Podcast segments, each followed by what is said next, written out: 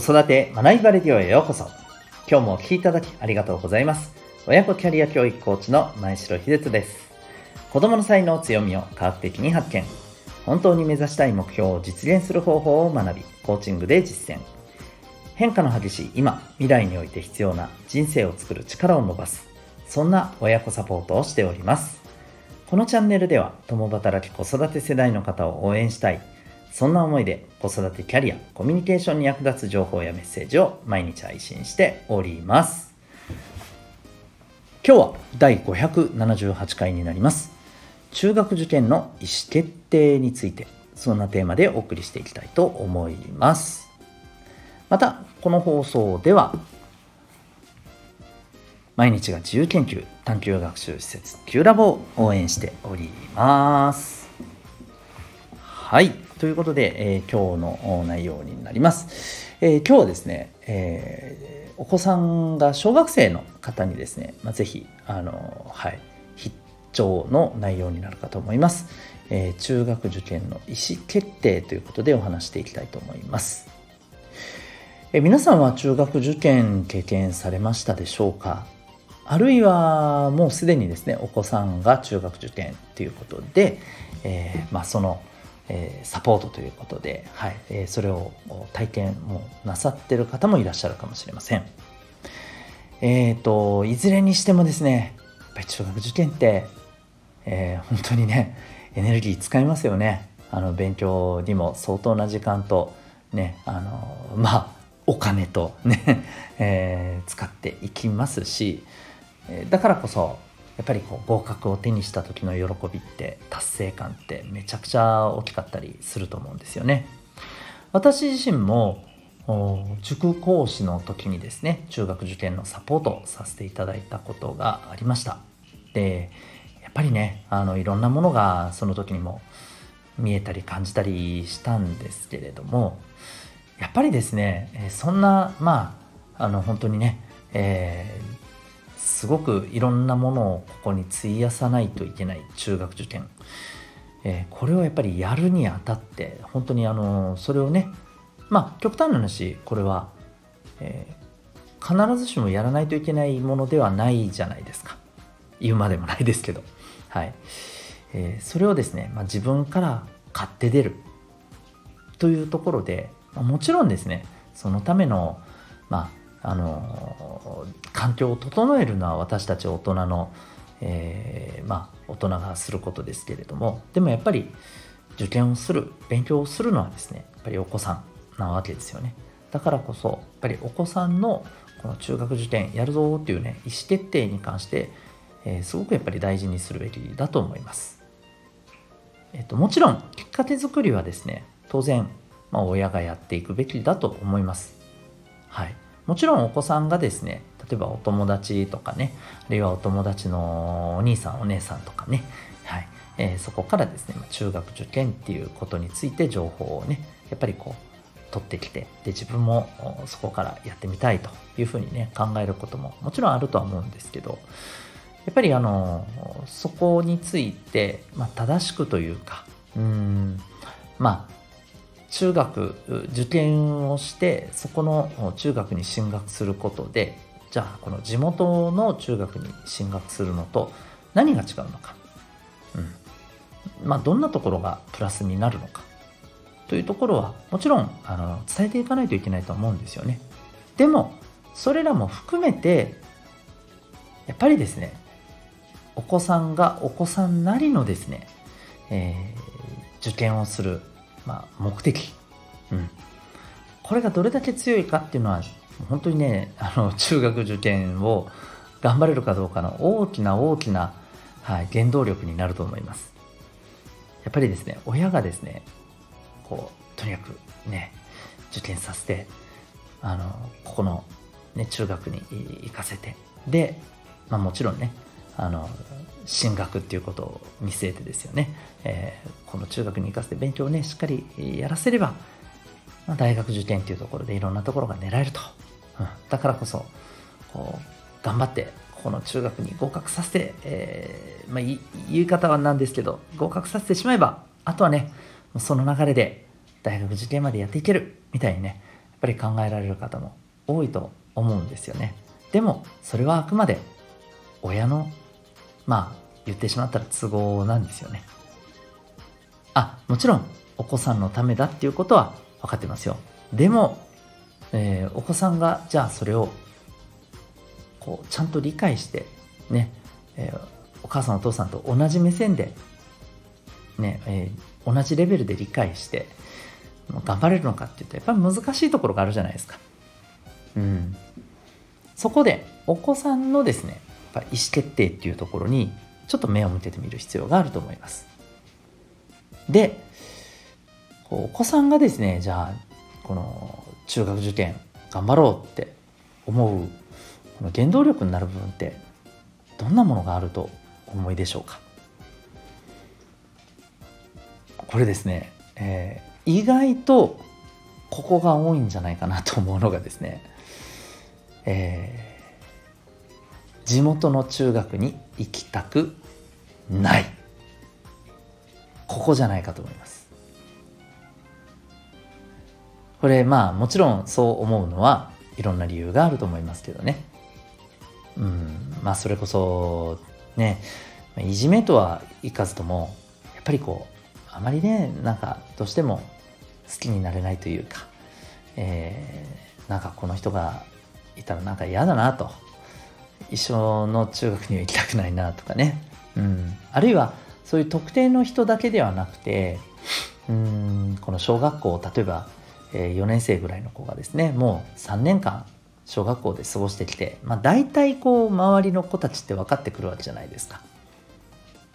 でまあ、この子たちと同じように同じ中学に行くと、うん、そうすると当然ここのこれまでの小学校生活のまあ延長線上でこんな感じになるんだろうなっていうイメージってやっぱり持てると思うんですよね。そうなった時になんかそれはちょっと嫌だなっていうふうにね思ったらまあじゃあ違う学校に行きたいとなると、まあ、必然えじゃあ受験して違う中学に進学したいというふうに、ね、なるわけですよね。でこれって結構あの大きな原動力にね僕はなるんじゃないかなと思うんですよ。うん、僕は正直ですね、まあ、中学受験しなかったんですけれど、まあ、それは逆に言うと、えー、むしろなんか違う中学でね、えー、ある意味これまでの人間関係のほとんどがリセットされちゃう知らないところにね一人入るっていうのがやっぱり僕はですねなんだかんだ言って当時はやっぱ不安も大きかったんですよね。まあ、変な話あの勉強は結構得意だったので困ってはなかったので少なくともだからまあ中学受験考えてみたらっていうこう話もねちらっとねあったんですよ。うん、ただぱその気にならなかったですし、まあ、ありがたいことに両親もですね、まあ、そんな自分を、えー、尻を叩いて無理やりね中学受験、えー、半ば強引に目指さそうっていうことをまああのしなかったんでね、えー、まあ、そこはね本当良かったなというふうに思っていますけれどもそうなんですよねこの辺りのところがですね、えー、意外とまあ親目線で見るとえそんなものってね思ったりするような気がします。はい。これ結構大きいと思いますね。うん。まあ、あとはですね、えー、もちろん、あの、こう、これの先ですよね。中学の先っていうのを考えた時に、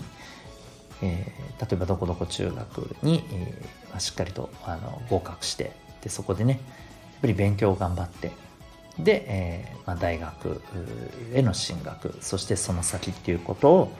やっぱりこう見据えていくっていうことで、えー、目指したいと、うん。まあ、ちゃんと勉強できるような要は環境をね欲してですね、うん、や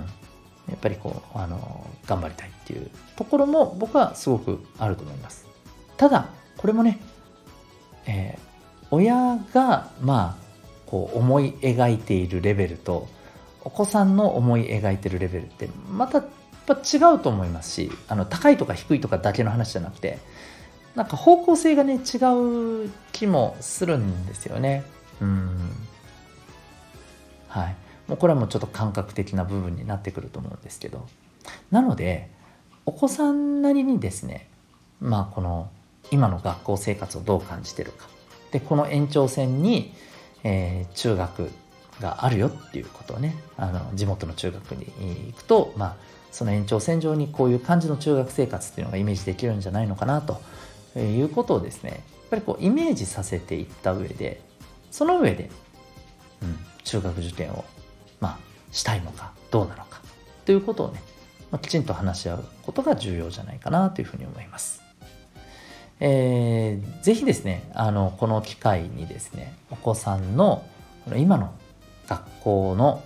えー、状況とかねこういったところを話してみるのもいいかもしれません特に、えーと、新小学3年生4年生あたりのね、お子さんはですねもしこういう、ことが話せる機会があれば、話してみてはいかがでしょうか。ということで今日はですねお子さんの中学受験の意思決定についてというテーマでお話しさせていただきました。最後にお知らせをさせてください、えー、皆さんはですね、えー、普段、えー、自分自身のですね、えー、持っている強みっていうものを仕事やあるいは、えー、人間関係の構築コミュニケーションにおいてですねどうでしょう？活かせていると思いますか？活かせてる活かせてないあるいはそもそも、えー、よくわからないと。っていうか自分の強みって何？みたいな、えー、いう方もいらっしゃるかもしれません。でこれですね、えー、実はあのすごく大事なことで、えー、どういうことかというとですね、えー、皆さんは例えばですね、えお魚さんがですね一生懸命陸地を歩こうとしていたらですねそれどう思われますか？頑張れ歩けるようになるぞって、えいうふうに思いますでしょうか？多分違いますよね。いやいやあなたは水の中で泳ぐ方があの力を発揮できるよって多分思うはずなんですよね、えー、でも意外とはい、えー、陸上を歩こうとする魚のようになってる方多いと思うんですね。これはもうもちろんものの例えですけど。つまり自分の強みとはまるで逆の方向をえー、ね、目指そうと頑張っていてでもなかなかうまくいかなくて、えー、苦労されてるっていう方いらっしゃるんじゃないかと思うんですね。で是非ですねこの機会に自分自身の持ってる強みっていうものを見つけてみませんか？ちなみに、